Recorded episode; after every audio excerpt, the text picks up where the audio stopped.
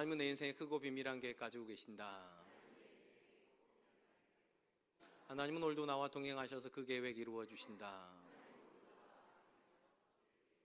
아멘 그렇게 될 줄로 믿습니다. 아멘. 예, 올림픽은 매 4년마다 전 세계를 가장 뜨겁게 달구는 스포츠 축제입니다. 혹시 하계 올림픽에서 정식적으로 채택되어 치루어지는 종목이 몇 개 정도 되는지 아십니까? 2016년 브라질 리우, 리우데자네이루 올림픽을 제가 참고해 보니까 총 28개의 종목이 공식 종목으로 채택이 되어 있었습니다. 올림픽에서 치루어지는 종목이 굉장히 많기는 하지만 크게 구분을 하면 두 가지로 구분을 할 수 있습니다. 하나는 개인 종목이고 또 하나는 단체 종목입니다. 물론 개인 종목이나 단체 종목에서 다 개인의 능력이 중요한 건 사실이지만 유별나게 단체 종목은 개인의 능력만큼이나 중요한 것이 개인의 희생입니다. 탁월한 개인이 전체와 함께 융합하기 위해서 희생을 하고 헌신을 해야지만 단체 스포츠에서 원하는 성적을 얻을 수 있기 때문입니다. 일례로 축구 경기만 하더라도 가장 뛰어난 플레이어 11명을 모아놓는다고 해서 그 팀이 반드시 승리하는 것은 아닙니다. 왜냐하면 반드시 조직적으로 움직여야지만 단체 경기는 원하는 결과를 얻어낼 수 있기 때문입니다. 그래서인지 모르겠지만 단체 스포츠에서 거의 명언처럼 쓰여지는 말이 있습니다. 팀보다 위대한 선수는 없다. 아무리 뛰어난 선수가 뛰더라도 그 선수는 반드시 팀의 일원이 되어서 일정 부분은 희생을 해야 되고 일정 부분은 헌신을 해야 되고 일정 부분은 서로한테 맞춰야지만 원하는 결과를 얻을 수 있다는 것입니다. 경영학과 리더십에서 가장 각광을 받고 있는 단어 중에 하나가 시너지라고 하는 단어입니다. 이 시너지라고 하는 단어는 함께라는 단어하고 에너지라고 하는 단어가 합성이 되어서 통합의 힘이라고 이렇게 번역이 됩니다. 통상적으로 상승 효과라고도 이해를 하는데요. 1 더하기 1이 2가 아니라 그 이상의 결과를 냈대. 그러니까 단일적으로 독립적으로 존재할 때에는 그런 역할을 안 하다가도 두 개 이상이 모아졌을 때 두 개 이상의 능력을 발휘할 때 우리는 시너지 효과라고 그렇게 부릅니다. 이 시너지 효과가 일어나는 가장 중요한 이유는 사람이 다 같지 않기 때문입니다. 각각의 독립적으로 다른 성향을 가지고 있는 존재들이 함께 모이다 보면 혼자서는 하지 못했던 생각들이 그 둘 안에서 또는 셋 안에서 스파크를 일어서 상승 효과를 일으켜서 1 더하기 1이 2가 아니라 때로는 100도 되고 1000도 되는 그런 일들이 일어난다는 것입니다. 성경에서 하나님께서 사람을 창조하실 때에도 이 시너지적 관점을 그대로 반영을 하고 계셨다는 것을 알게 됩니다. 우리가 잘 아는 대로 사람은 하나님의 형상대로 창조가 되었습니다. 그런데 단순한 형상이 아닙니다. 성경에 보니까 이렇게 기록이 되어 있습니다. 창세기 1장 26절 하나님이 이르시되 우리의 형상을 따라 우리의 모양대로 우리가 사람을 만들고 그들로 바다의 물고기와 하늘의 새와 가축과 온 땅과 땅에 기는 모든 것을 다스리게 하자 하시고 제가 지금 강조해서 읽은 단어가 뭔지 아시죠? 우리라는 단어입니다. 하나님께서 사람을 창조하실 때 우리의 형상, 쉽게 말해 한 사람 안에 복수의 형상이 들어가 있다는 것입니다. 성부, 성자, 성령 하나님께서 창조를 같이 하시고 사람을 만드실 때 그 세 분 하나님께서 한 분이신 것처럼 우리 안에다가 복수의 형상을 넣어 놓으셨다는 것입니다. 그래서 사람은 본질적으로 하나님과 같이 삼위로 계시지만 하나인 이 비밀을 사람만이 이해할 수가 있어요. 단적으로 하나님께서 사람을 남자와 여자로 개별적인 존재로 창조를 하셨습니다. 그리고 이 둘을 결혼으로 묶어 주시면서 뭐라고 말씀하셨는가? 이제는 둘이 아니로 하나라고. 기가 막힌 이야기입니다. 각각으로 만들어 놓으셨는데 하나님의 제도 안으로 들어오면 마치 성부, 성자, 성령 하나님이 셋이 아니라 한 분이신 것처럼 우리가 그렇게 연합할 수 있는 존재로 그렇게 창조가 되었다는 것입니다. 물론 사람이 죄를 지음으로 인해서 이 연합이 타락하고 분리로 가버리죠. 단적으로 하나님께서 아담한테 왜 선악과를 따먹었냐 물었더니 뭐라고 말합니까? 하나님이 내게 주신 저 여자가 내게 주어서 먹었다고 책임을 전가시켜 버립니다. 책임이 전가가 되면 거기서 연합이 일어나지 않습니다. 분리가 일어납니다. 그러니까 죄는 우리를 분리시킵니다. 아무리 거룩한 사람도요, 아무리 좋은 성품을 가지고 있는 사람도 한 번 죄가 들어가면 분리가 일어납니다. 남편과 아내가 분리가 되고요, 부모와 자녀가 분리가 됩니다. 구원은 무엇인가? 예수 그리스도에서 분리되었던 저와 여러분들을 다시 연합시키는 것입니다. 하나님과 먼저 연합이 되고요. 이 연합을 기초로 해서 형제와 자매가 또는 이방인과 유대인들이 하나가 되는 것을 성경은 구원이라고 그렇게 부릅니다. 그런 점에서 신앙생활은 본질적으로 개인전이 아니라 단체전입니다. 하나님께서 저와 여러분들 안에 우리라고 하는 공동체를 집어넣고 창조를 하셨고 구원으로 회복하시면서 서로가 같이 있어야지만 온전해지는 교회라고 하는 공동체를 이룬다라고 말씀하셨기 때문입니다. 오늘 우리가 살펴보기를 본문의 말씀은 예수 그리스도로 말미암아 이 땅에 시작된 교회의 본질이 무엇인가를 보여주는 말씀입니다. 결론부터 말씀드리면 교회의 본질은 연합입니다. 오늘 말씀 사도 바울이 이렇게 시작합니다. 20절, 20절 말씀. 너희는 사도들과 선지자들의 터 위에 세우심을 입은 자라 그리스도 예수께서 친히 모퉁이 돌이 되셨느니라. 바울이 교회도, 교회론에 대한 이야기를 하면서 가장 먼저 꺼낸 이야기는 이런 겁니다. 우리의 신앙의 출발점에 누가 서 계신가입니다. 우리는 일반적으로 이렇게 생각한다고 제가 자주 말씀드렸잖아요. 내가 예수님 믿었다. 내가 믿기로 작정했고 내가 하나님을 선택했다. 이렇게 많이들 생각을 하지만 오늘 본문에서 바울이 쓰고 있는 굉장히 독특한 표현 중에 하나는 세우심을 입은 자. 그게 저와 여러분입니다. 느낌으로 오시겠지만 이 단어는 능동태가 아닙니다. 내가 나를 예수 그리스도 위에 세운 것이 아니라 누군가가 나를 예수 그리스도 위에 세워준 거입니다. 그 존재를 우리는 하나님이라고 부르죠. 창세전에 하나님께서 저와 여러분을 선택하셨다. 이게 예정론입니다. 성경이 말하는 예정론. 우리가 하나님을 알기 이전에 하나님이 우리를 먼저 아시고 우리를 위해서 사도와 선지자를 준비해 주셔서 그 사도와 선지자를 통하여서 우리가 예수 그리스도라는 모퉁이 위에 세워진 존재이다. 물론 이 본문에 나오는 선지자가 누구인가에 대해서는 의견들이 굉장히 많이 있지만 그래도 가장 많이 지지를 받는 것은 신약 시대에 성도들에게 하나님을 말씀을 깨닫게 해 주었던 성경 교사라고들 이해를 합니다. 그러니까 하나님께서는 단순히 우리를 선택해 주시고 알아서 신앙생활 하라고 하신 것이 아니라 사도와 선지자를 통하여서 우리를 양육해 주셔서 그리고 나서 비로소 예수님이라고 하는 반석 위에 세워 놓으셨다는 것입니다. 만약에 신앙의 출발점이 저와 여러분들이 무언가를 선택을 하고 스스로 연구를 해서 예수님이란 반석 위에 올라간 거라면 기준점이 우리가 돼도 상관없습니다. 근데 성경이 말하는 신앙의 출발점엔 우리가 있지를 않습니다. 하나님만 계십니다. 하나님이 우리를 선택하셔서 사도를 만나게 하시고 그리고 선지자를 만나게 하셔서 결국은 예수님이라고 하는 반석 위에 세워 놓으셨다. 이것이 신앙의 가장 기본적인 지식입니다. 오늘날 한국교회뿐만 아니라 현대교회가 가장 많은 어려움, 영적인 어려움을 겪고 있는 부분 중에 하나가 이 부분입니다. 신앙의 기준이 타락했습니다. 언제부턴가 하나님이 기준이 아니라 내가 기준입니다. 내가 믿고 싶은 대로 믿고, 내가 하고 싶은 대로 교회 생활을 하고, 내 기준으로 교회를 판단하라고, 내 기준으로 목회자를 정죄를 합니다. 성경이 말하는 신앙의 출발점이 여러분이라면 그러셔도 되는데, 성경이 말하는 신앙의 출발점은 절대적으로 하나님이십니다. 그리고 사도와 선지자이니까 하나님의 말씀이 기준입니다. 그 말씀을 가지고 그 말씀이 말하는 신앙생활을 해야 되고 그 말씀이 말하는 믿음을 가져야 되고 그 말씀이 말하는 가정생활을 해야 되는데 언제부턴가 우리는 그 모든 기준을 나로 바꾸어 놓았습니다. 그럼 여러분, 신앙의 절대적인 기준이 하나님에게서 나로 옮겨오면 어떤 일이 벌어지는가? 이거를 보여주는 역사가 있습니다. 사사기요. 구약 성경의 사사기는 언제 등장하는 책인가? 하나님께서 여호수아를 통하여서 이스라엘에게 가나안 땅을 점령하게 하시고 정착하게 하셨습니다. 그리고 70에서 100년이 채 되기 이전에 이스라엘은 영적인 타락이 오기 시작합니다. 그게 사사 시대입니다. 이 사사 시대를 가장 잘 보여준 표현이 하나가 있어요. 각기 소견에 옳은 대로 행하였더라. 10명이 있으면 10개의 기준이 생기고요. 100명이 있으면 100개의 기준. 자기가 원하는 대로 살아버렸다는 겁니다. 그래서 하나님께서 그 시대를 가장 잔혹하게 심판하십니다. 이방의 모든 나라를 데려다가 때마다 심하다 그들을 괴롭게 하십니다. 왜 하나님께서 그렇게 하셨을까요?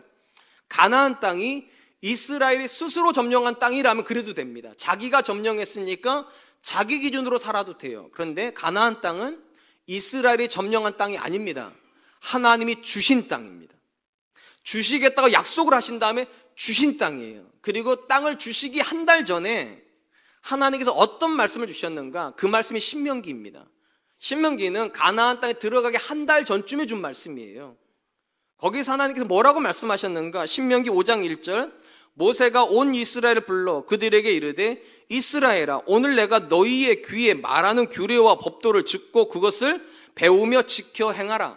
무슨 말인가? 너희가 들어가는 땅은 무질서한 땅이 아니라는 겁니다. 너희 마음대로 살아도 되는 땅이 아니라 내가 너희에게 주는 거니까 내가 주는 땅에 가서는 너희가 지켜야 되는 법도와 규례가 있다고 질서가 있는 거라고 그리고 그 기준을 가지고 너희가 살아야 된다라고 그렇게 말씀을 하신 겁니다. 그런데 불과 70년에서 채 100년이 되기 전에 그들은 모든 기준을 하나님에게서 자기에게 옮겨와 버렸습니다. 각기 소견에 옳은 대로 행하였더라. 제가 볼 때 오늘날 우리가 살고 있는 삶도 여기서 많이 벗어나지 않는 것 같습니다. 예배는 드리기는 하는데 말씀을 읽기는 하는데 우리의 기준으로 말씀을 읽습니다. 우리의 생각으로 신앙을 생각합니다. 그러면 혼돈이 옵니다. 그리고 반드시 무질서가 우리의 삶을 점령하게 됩니다. 사랑하는 성도 여러분, 우리가 사사시대를 포함한 이스라엘의 영적인 타락의 시기를 연구하다 보면 놀라운 사실을 하나 발견하게 됩니다. 뭐가 놀라운가? 그들은 타락했는데도요, 매 안식일마다 성전에 가서 제사를 드렸다는 겁니다. 놀랍지 않습니까? 타락을 하면 예배를 안 드릴 것 같잖아요. 타락을 하면 성전을 벗어날 것 같잖아요. 근데 그들은 한 번도 신앙의 울타리를 벗어난 적이 없습니다. 범죄하면서도 안식일마다 가가지고 제사를 드려요. 온갖 사악한 짓을 하면서도 안식일이 되면 다른 데를 가는 게 아니라 성전을 갑니다. 우리 관점에서 보면 그들도 여전히 신앙생활 하는 것 같아요. 근데 다만 그들의 기준으로 예배하는 거죠. 다만 그들의 기준으로 헌신하는 것이고 다만 그들의 기준으로 살 뿐이에요. 우리 눈에는 그들이 여전히 신앙인인 것 같지만 하나님은 그들을 타락했다라고 말씀하십니다. 신앙인이 아니라는 거죠. 왜냐? 기준이 상실이 되면 규격 불량입니다. 아무리 좋은 물건도요, 규격에서 미달이 되면 판매가 안 됩니다. 불량품이 되는 것이죠. 아무리 그럴듯하게 예배를 하고 아무리 그럴듯한 모습으로 자기를 포장을 해도 기준에서 벗어나면 하나님은 그걸 신앙이라고 부르지 않습니다. 그런 점에서 우리가 매 주일마다 이렇게 와서 예배를 드리고 헌금을 하고 있기 때문에 내 신앙이 건강하다 쉽게 말하기가 어렵습니다. 가장 먼저 질문해야 되는 건 이것입니다. 우리는 사도와 선지자의 터전 위에서 그러니까 하나님의 말씀에 의해서 그리스도라고 하는 모퉁이 돌 위에 세워진 존재들이기 때문에 기준이 하나님의 말씀이어야 됩니다. 과연 하나님의 말씀에 부합한 예배를 드리고 있는가? 하나님께서 내게 원하시는 그런 예배 생활을 하고 있는가? 물어야 됩니다. 제가 참 안타까운 게 이것이에요. 기준이 자기 자신인 분들이 너무 많아요. 찬양을 합니다. 앞에서 인도자가 박수 치며 찬양하자고 그러는데 멘트는 나가는데 박수 안 쳐요. 왜 안 치세요? 여러분이 기준이시니까. 나는 박수 안 친다고. 근데 여러분, 성경에서 다윗은요, 바지가 벗겨질 정도로 찬양을 했던 사람입니다. 근데 왜 안 합니까? 여러분들은 박수 치는 찬양이 싫어서 그러시는 겁니까? 그건 여러분이 기준인 거예요. 여러분들이 안 치시면 이 앞에서 박수 치면서 말하자 하는 이 사람은 정죄받습니다. 우리는 이상하게 니는 해라. 나는 내 기준이다. 심지어 분명히 예배가 시작되는 시간인데 안 옵니다. 그리고 자기가 원하는 시간에 들어와요. 그리고도 이렇게 생각합니다. 난 예배 드렸다고. 정확히 말씀드릴게요. 여러분 예배 드린 게 아니라 예배를 즐기신 겁니다. 마치 문화를 소비하는 것처럼 일정 분량의 재정을 놓고 돈을 놓고 티켓을 사가지고 문화를 즐기는 것처럼 내가 예배를 즐기는 거예요. 여러분 예배는 즐기는 게 아니에요. 예배는 드리는 거예요. 서비스. 하나님께. 내 기준이 아니라 그분의 기준으로요. 다윗이 채통이 없는데 없어서 그렇게 막 뛰고 날뛰고 박수 치는 겁니까? 아닙니다. 하나님을 서비스 하려고 그러는 거예요. 하나님을 기쁘시게 하려고. 제가 정말 원하는 건 우리 사랑과 은혜께 성도님들이 앞에서 같이 박수 치자 그러면 박수 박수 치세요. 왜냐 성경에 안 나오는 게 아니에요. 대신에 제가 손 들고 하자고는 안 할게요. 아, 이부 때는 웃던데 여기는 아예 감동이 없네요. 물론 어느 순간 되면 손 들고도 찬양하자고 제가 할 건데 근데 여러분 찬양은 정말로 하나님을 즐거워하는 거잖아요.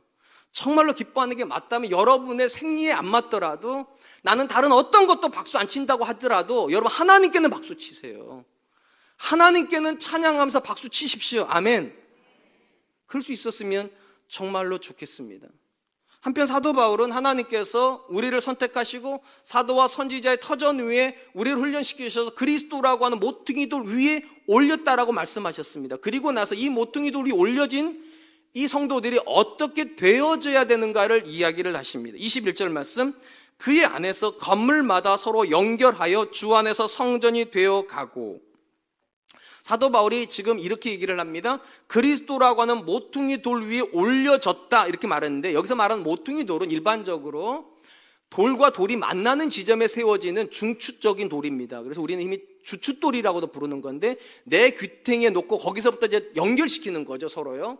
그렇게 함으로 건물을 지어가는 겁니다. 그런데 이 본문에서 우리가 주목할 것은 일반적인 것은 건축법상으로 따지면 모퉁이 돌이 있으면 그 거기서부터 이제 돌들을 쌓아가거나 벽돌을 쌓아가는 겁니다. 그런데 바울은 거기다가 돌들마다 연결이 된다, 벽돌마다 연결된다 한 게 아니라 건물마다 연결된다고 표현하고 있다는 겁니다.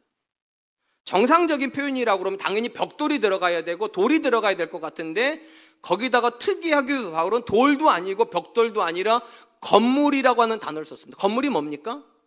온전한 기능을 한 건축물입니다. 온전한 기능을 하는 건축물들이 예수 그리스도라고 하는 모퉁이 돌 위에 서로 연결이 되는 거예요. 벽돌이 연결이 되는 게 아닙니다. 지금 이 본문에서 사도 바울이 말하려고 하는 것은 교회론입니다.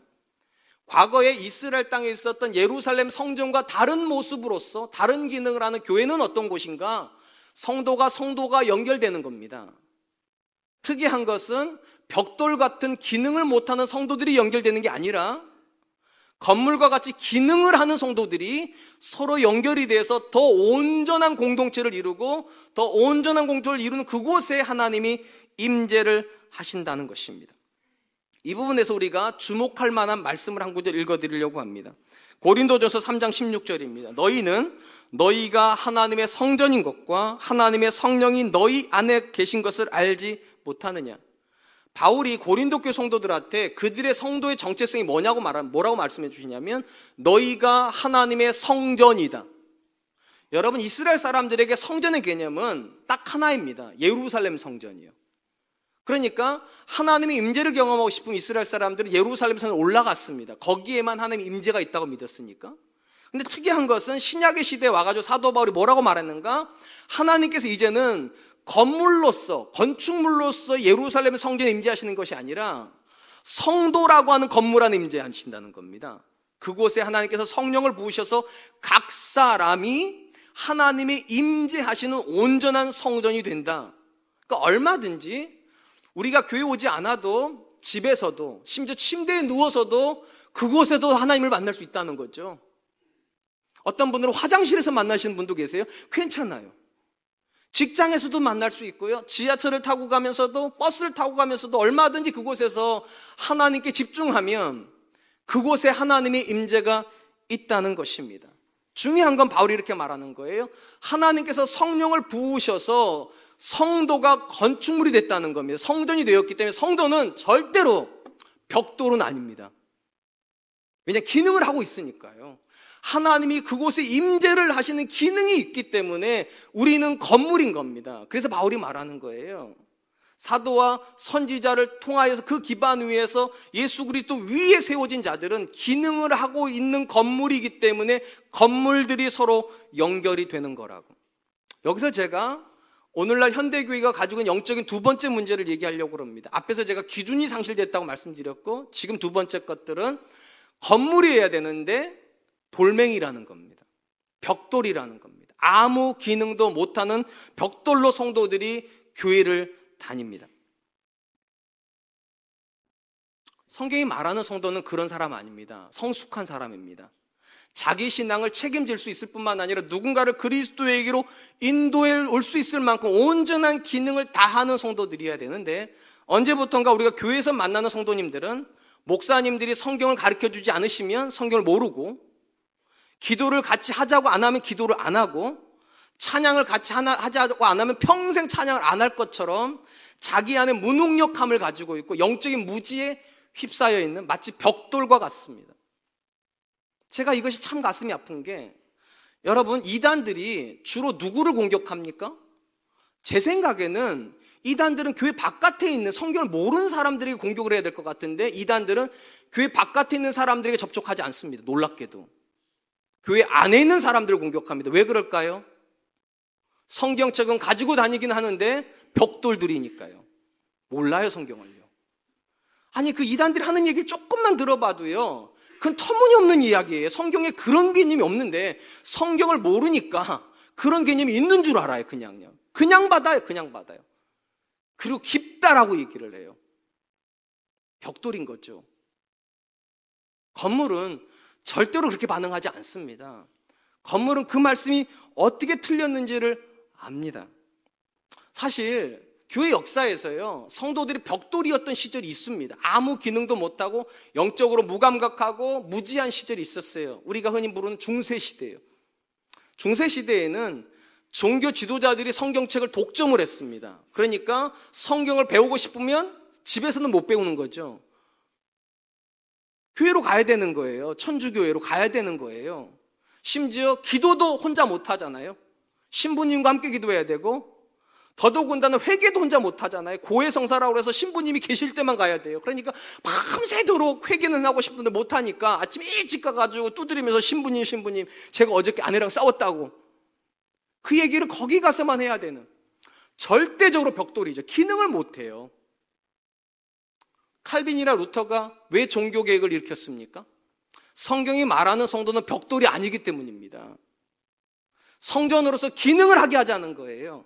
그들에게 성경책을 주고 그들로 읽게 하자고. 그들이 자기 기능을 해야 되는 거라고. 자기 기능을 해야 그게 진짜 교회가 되는 거라고. 종교 지도자들이 가장 많이 썼던 고백이 하나가 있어요. 만인 제사장론. 뭡니까? 목회자의 도움이 있어야지만 하나님께 나아가는 거 아니라고. 누구나 다 하나님의 말씀을 가지고 하나님께 나아갈 수 있다고. 그래서 개신교회는 성경을 엄청나게 보급을 했죠. 왜냐면 여러분들이 성경을 줘야 되는 거니까요. 근데 불과 이제 한 1500년도 안 된, 1000년 정도 진, 아니 500년도밖에 안 지났는데요. 종교개혁이 일어난 지. 근데 이제 여러분들이 다시 목회자들 다 성경책 돌려주고 계십니다. 안 읽겠다고 하시고. 가르쳐 달라고 하시고. 여러분들이 저희한테 그렇게 얘기하시는 것 같아요. 여러분, 목사님들이 읽고서 우리한테 가르쳐 달라고. 그게 중세 시대입니다. 스스로 다시 벽돌로 돌아가려고 하시는 거예요. 성경이 말하는 성도는 절대로 그런 거 아닙니다. 자기 혼자서 아무 기능도 못하는 벽돌이 아니라 스스로 충분한 기능을 하는 건물들이요. 자녀들이 여러분들한테 신앙적인 고민을 털어놓으면 여러분들 충분히 그걸로 해결해 줄 수 있는 분들이요. 청년들이 기성세대 성도들한테 질문을 하면 그걸 충분히 소화해서 말해줄 수 있는 분들이요. 근데 우리 부모님들 어떻게 합니까? 자녀들이 조금이라도 신앙적인 질문을 하면 그걸 왜 나한테 물어봐? 가서 전도사님한테 물어봐. 목사님한테 물어봐. 심지어 제 아내도 우리 아이들이 물어보면 뭐라는 줄 아십니까? 아빠한테 물어봐. 기능을 못해요, 기능을요. 그리고 그걸 정상인 줄 알아요. 아니죠. 바울이 뭐라고 말합니까? 건물다, 건물마다 연결이 되는 겁니다. 건물마다. 벽돌끼리 또는 돌멩이끼리 연결이 되는 게 아니라 건물들이 연결이 되는 거라고. 사랑하는 성도 여러분, 성경이 말하는 교회의 본질은 성숙을 기본으로 깔고 있습니다. 성숙한 자들이 만나지는 것이 교회이지 벽돌처럼 아무것도 못하는 그런 존재들이 교회에 와가지고 교회를 이루는 거 아닙니다. 제가 지금 억지 부리는 게 아닙니다. 하나님께서 저와 여러분들이 기대하시는 교회의 원본적인 모습이 어디인가? 그게 초대교회입니다. 초대교회는 모든 시대, 모든 교회 롤모델이죠. 초대교회가 부흥을 하기 시작하죠. 하루아침에 3천명, 하루아침에 5천명씩 막 들어오기 시작합니다. 그럼 그들은 들어와가지고 어떤 사람들이 되었을까? 사도행전 6장 7절 말씀입니다. 하나님의 말씀이 점점 왕성하여 예루살렘에 있는 제자의 수가 더 심히 많아지고 허다한 제사장의 무리도 이 도에 복종하니라. 여러분 초대교회에 많은 성도들이 들어와 가지고 늘어난 숫자는 누구라고 말합니까? 제자의 수가 늘어났답니다. 무리의 숫자가 늘어나는 게 아니라 쉽게 말하면 벽돌이 많아진 게 아니라 건축물들이 많아졌다고요. 자기 기능을 하는 제자들이 누군가에게 무엇을 믿는가를 말할 수 있고요. 예수 그리스도에 대해서 복음을 말할 수 있고요. 인생의 본질에 대해서 얘기할 수 있는 제자의 수가 많아지더라. 어떤 교회가 건강한 교회입니까? 벽돌이 많은 교회가 아닙니다. 그냥 와가지고 앉아만 있는 성도가 많은 교회가 교회가 아니라 자기 기능을 하는 건물들이 많은 교회예요. 아내하고 신앙에 대한 고민을 나눌 수 있는 남편이요. 자녀에게 기도의 본을 보여줄 수 있는 엄마들이요. 친구에게 예수 믿는 사람이 어떤 사람인지를 삶으로 보여줄 수 있는 자녀들이요. 이런 건물들이 많은 교회가 사실은 성경이 말하는 그런 교회입니다. 근데 언제부턴가 우리는 우리 자녀들 다 벽돌로 만들어 놓았습니다. 공부는 건물처럼 하려고 하게 하는데 온, 온, 온갖 공부는 다 잘하게끔 만들어 놓으시면서 사실은 신앙만큼은 벽돌로 만들어 놓아서 아무것도 못해 아무것도요. 어떻게 기도해야 되는지도 모르고 어떻게 자기 문제를 풀어가야 되는지도 모르는 그런 사람으로 만들어 놓았습니다. 우리 사랑과 은혜 교회가 벽돌을 넘어서서 건물로 갈 수 있었으면 좋겠습니다. 아멘. 그게 사실은 진짜 성경이 말하는 성도들이 서 있어야 될 자리이기 때문입니다. 마지막으로 사도 바울은 이미 성전으로 기능을 하고 있는 성도들이 교회에 와서 서로 연결이 되어 함께 지어져야 된다라고 얘기를 합니다. 22절 말씀 너희도 성령 안에서 하나님이 거하시는 처소가 되기 위하여 그리스도 예수 안에서 함께 지어져 가느니라. 여러분 바울의 이 이야기를 조금만 들여다보면 바울의 이야기가 어딘가 모순이 있다 또는 논리적으로 연결이 잘 되지 않는다라는 사실을 깨닫게 될 겁니다. 왜냐하면 이미 바울은 뭐라고 말했는가 건물이라고 그랬어요. 기능을 스스로 다 해요. 부족한 게 없어요. 근데 이런 존재들이 왜 모여서 연결돼야 됩니까? 부족함이 있어서 연결이 돼야 된다고 그러면 그 말이 돼요.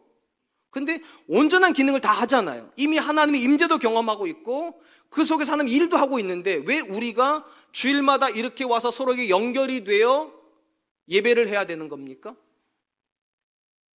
혹시 이게 그렇게 모이면 유익하기 때문일까요? 혼자서는 사부 찬양을 못하니까 이렇게 뭐 하나의 사부가 나오니까 아, 찬양을 더 잘하기 위해서 모여야 되는 겁니까? 혼자서는 주일학교를 못하니까 공동 육아를 하기 위해서 주일학교를 만들기 위해 이렇게 함께 모여야 되는 겁니까? 혼자서는 이런 시설물들을 못 만드니까 십시일반으로 헌금해가지고 이런 시설물도 바꾸고 아, 이게 훨씬 좋으니까 모여야 되는 겁니까? 만약에 그런 거라면 이 다 이 본문은 이렇게 기록이 돼야 돼요. 함께 모이자고. 근데 모이자고 되어 있지 않습니다. 연합하자고 되어 있습니다. 이 중에 많은 분들이 이렇게 생각합니다. 모이면 됐지 뭐. 주일마다 이렇게 모여가지고 우리가 한 하나님을 한 목소리로 한 성도의 고백으로 하고 있으니까 우리가 성도이지 이렇게 생각을 합니다. 근데 사도 바울은 그 생각 안 하는 겁니다. 모이는 게 교회가 아니라 연합하는 게 교회라고. 여기서 세 번째 현대교회가 가지고 있는 영적인 문제를 가지고 있습니다. 현대교회는 모이기는 합니다. 근데 연합하지 않습니다. 현대교회 시스템 상으로 놓고 보면 지금 내 옆에 내가 아는 사람이 한 사람도 없어도 예배가 됩니다. 나도 그들을 모르고 그들도 나를 모르는데도 예배를 드리고 아 내가 은혜 받았다고 저 문을 나가시는 분들이 계세요. 그리고 자기가 성도라고 생각을 합니다. 사도 바울의 관점에서 보면 이분은 성도 아니십니다. 왜냐하면 성도는 모이는 존재가 아니라 함께 지어져 가는 존재.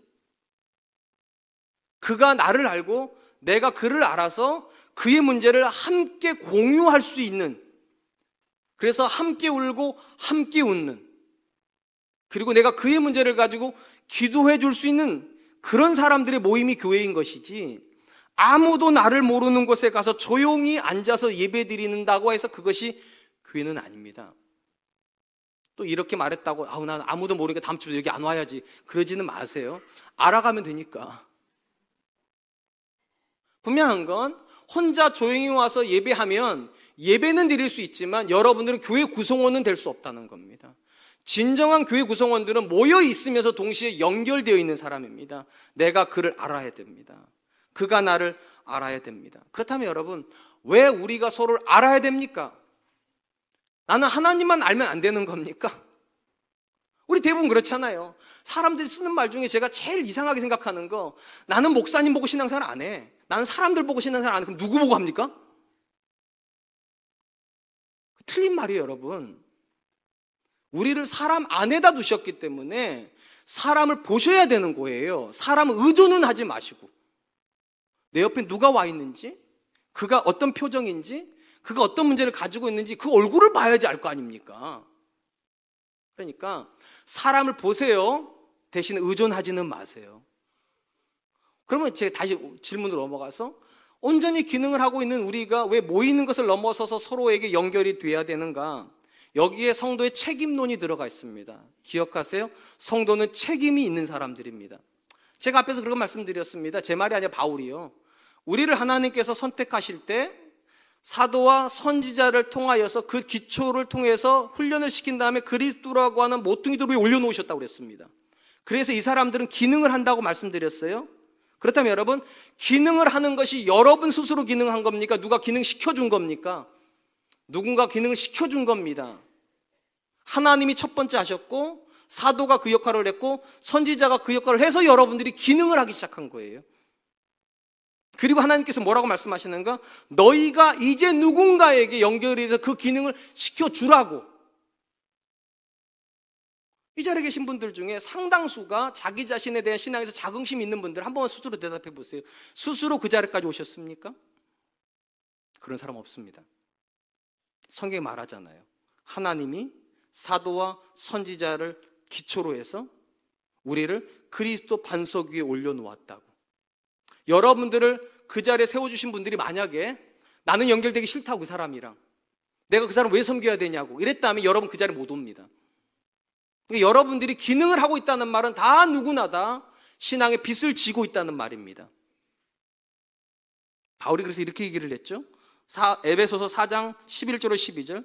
그가 어떤 사람은 사도로, 어떤 사람은 선지자로, 어떤 사람은 복음을 전하는 자로, 어떤 사람은 목사와 교사로 삼으셨으니 이는 성도를 온전하게 하여 봉사의 일을 하게 하며 그리스도의 몸을 세우게 하려 함이니라. 당연히 기능을 하고 있는 누군가라면 그 다음에 누군가에게 기능을 할 수 있도록 도와줘야죠. 내가 그 은혜 받았으니까. 그게 책임론이에요. 나는 스스로 온전한데 내가 왜 연결이 돼야 되냐고요? 여러분 혼자 그렇게 온전해진 거 아니니까요. 여러분을 위해서 주일학교 선생님들이 계셨고요. 여러분을 위해서 목사님이 계셨고요. 여러분을 위해서 중보해 주셨던 믿음의 선배들이 있습니다. 그들이 여러분들에게 공급을 해 주셔서 여기까지 오신 거예요. 근데 어느 순간 갑자기 이렇게 말합니다. 나는 그들이 필요 없다고. 나는 이제 온전하다고. 아니죠. 그들이 여러분을 이제 필요로 하는 거죠. 그래서 오늘날 교회 목사님들이 가장 신경 쓰는 것이 무엇입니까? 성도들 서로 연결시키는 거예요. 근데 연결을 거부하는 이들이 있습니다. 세 부류의 사람들은 연결을 거부합니다. 이 사람들 때문에 교회는 연결되지 않습니다. 첫 번째, 벽돌로 있으려고 하는 분들이요. 기능을 하려고 하지 않습니다. 그냥 교회 와서 좋은 설교 듣고 좋은 찬양 듣고 가는 것을 신앙이라고 생각을 해요. 근데 제가 앞에서 말씀드렸지 않습니까? 벽돌은 교회를 못 세웁니다.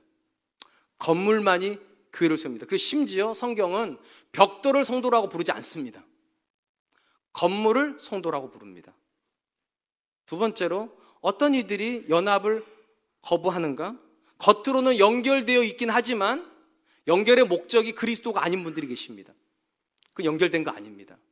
성경이 말하는 모든 성도 간의 연결은 그 조인트가 그리스도예요. 예수님 때문에 연결이 되고 목적은 뭔가 교회를 세우기 위함입니다. 근데 우리 중에 굉장히 많은 분들이요. 소그룹 안에 들어가거나 수모임에 들어갈 때 그리스도가 목적이 아니라 인간이 목적인 분들이 계십니다. 인간적으로 더 친해지고 싶어서 도움을 더 받고 싶어서 정보를 더 얻고 싶어서 사업의 유익을 얻기 위해서 심지어 다단계 하려고 들어가는 분도 계세요. 돈을 꿀려고 들어가는 분도 계세요. 심지어 이런 분들도 계십니다. 교회 모임인데도 그 자리에서 교회에 대한 욕만 합니다. 여러분, 모든 공동체는 본질이 교회를 세우는 거라니까요. 교회를 무너뜨리는 건 그리스도의 공동체가 아니에요. 이런 분들은 연결되어 있는 것 같지만 연결되지 않은 겁니다. 사실은 연결을 파괴시키는 분들이죠. 마지막으로 교회 안에서 연결되지 않는 세 번째 사람들, 스스로 자기 만족에 빠져 있는 분들이요. 나는 이미 충만하다는 거죠. 굳이 셀몽, 순몽이까지 가가지고 굳이 목장몽이까지 가져가서 말씀을 배울 필요 없다. 나는 충분히 많이 안다고. 난 충분히 온전하다고. 전 이거 부정하지 않습니다. 우리 중에 굉장히 탁월한 식견을 가지고 있는 분들이 계십니다. 성경을 굉장히 많이 아는 분들도 계세요. 그런 분들에게 제가 드리고 싶은 말은 이겁니다. 여러분 때문에 가라는 거 아닙니다. 여러분을 그 지점까지 와주었던 여러분의 선배들처럼 누군가를 여러분의 그 지점으로 끌어주라고 하라는 거죠. 끌어주라고. 참 안타까운 것은 자기가 필요 없으니까 안 가시겠다고 말을 합니다. 그랬으면 교회는 여기까지 못 왔습니다. 우리가 여기까지 오기 위해서 우리보다 먼저 믿었던 사람들이 자기 것을 내어주었습니다. 자기 신앙 지식을 주었고요. 자기에게 주었던 은혜를 나눠주었고요. 자기 삶을 오픈해 주어서 우리가 그들과 함께 여기까지 온 것입니다. 사랑 성도 여러분, 교회는 모이는 거 아닙니다. 맞아요. 모여야 되는데 모이는 게 본질은 아니에요. 모여서 연결이 돼야 됩니다. 솔직히 한 번만 대답해 보세요. 여러분 집에 애경사가 벌어지면 교회에서 몇 명이나 올 것 같습니까? 딱 여러분을 아는 사람만 올 겁니다. 몇 분이 오실 것 같습니까? 그게 여러분의 교회입니다. 그 오신 분들이 여러분의 교회예요. 천 명이 다니고 이천 명이 다녀도 세 명이 오면 세 명이 여러분의 교회입니다. 백 명이 오면 백 명이 여러분의 교회이고요. 근데 참 안타깝게도 우리는 이거에 대한 문제의식이 없습니다. 그리고 나 혼자 괜찮다고 생각하면 끝입니다. 근데 성경이 말하는 교회는요, 함께 우는 곳입니다. 함께 웃는 곳입니다.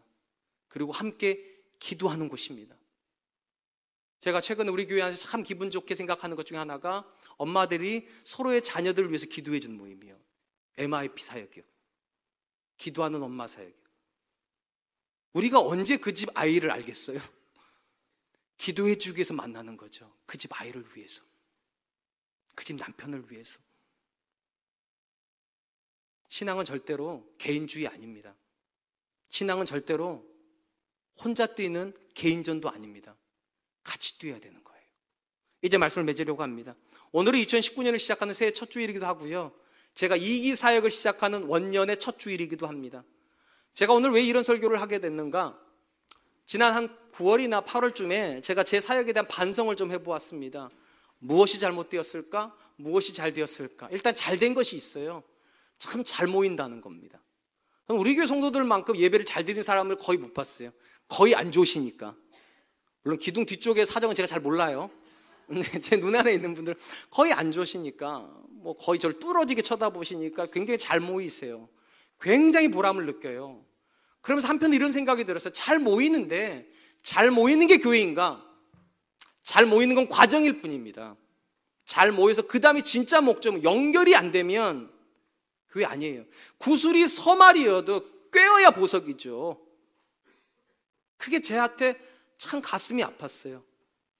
그래서 감사한 것은 우리 여자들은요, 목장 안에서 잘 연결이 되었습니다. 굉장히 감사하게 생각. 근데 나머지 절반들인 우리 남자분들은 7년 전이나 지금이나 서로가 모르긴 매한 가지인 것 같아요. 그게 저한테는 굉장한 아픔이었습니다. 그래서 새해가 되면 이 아니 이기 전반적으로 제가 하려고 하는 사역은 연결시키는 사역입니다. 그래서 3월부터 주중 여자 목장 포함해서 남자 야간 화요일 목요일 부부 목장도 만들 거고요. 남자들 혼자 오는 남자들끼리 모이는 남자들 성경 공부 모임도 만들 거고 주일에 하는 젊은 부부 성경 공부도 같이 만들려고 합니다. 그래서 우리가 서로가 좀 알고 그래서 제가 거기 들어가서 같이 좀 사정도 듣고 함께 울고 함께 우는 교회. 지난 일기 동안 잘 모여 주셔서 진심으로 감사하게 생각해요. 근데 이 기간 마칠 땐 제가 또 이렇게 말할 수 있었으면 좋겠습니다. 우리가 서로 알아가게 된 거 정말 영광이라고. 그런 교회 되었으면 좋겠습니다.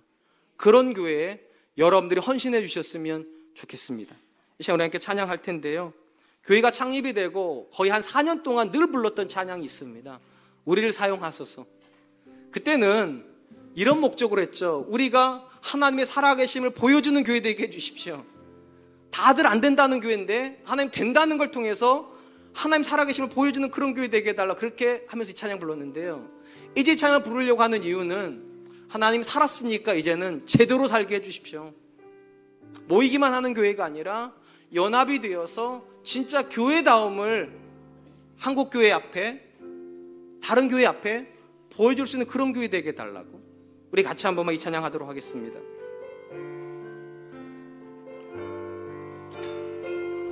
우리에겐 소원이 하나 있네. 우리에겐 소원이 하나 있네 주님 다시 오실 주님 다시 오실 그날까지 우리 가슴에 우리 가슴에 새긴 주의 십자가 사랑 나의 교회를 사랑케 하네. 주의 교회를 향한 주의 교회를 향한 우리 마음 희생과 포기와 가난과 고난. 하물며 하물며 죽음조차 우릴 막을 수 없네. 우리 교회는 이 땅에 임하. 교회를 교회 되게 예배를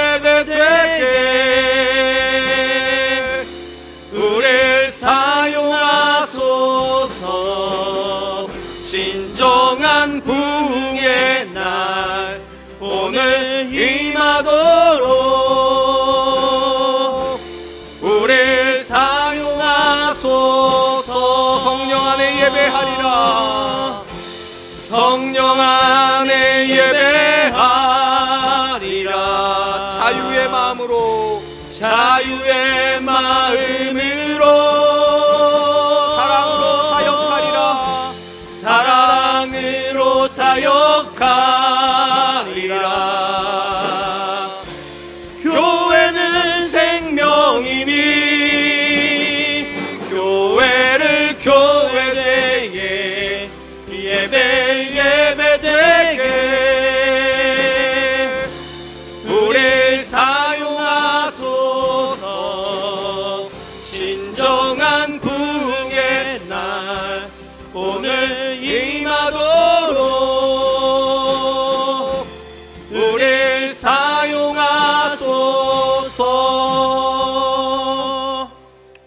한 번만 기도하겠습니다. 제가 오늘날 현대교회가 가지고 있는 세 가지 문제를 기초로 해서 이 본문의 말씀을 나누었습니다. 혹시 우리는 기준이 내가 되어 있는 신앙사라고 있지는 않습니까? 하나님 기준이 내려지게 해주시고 하나님께서 기뻐하시는 모습으로 또 주님의 말씀이 가리키시는 그 신앙할 수 있도록 좀 도와주시고 하나님 내가 아무 기능도 못하는 벽돌처럼 매 주일마다 오고 가는 신앙생활을 하였다면 이제는 기능을 하게 해주십시오.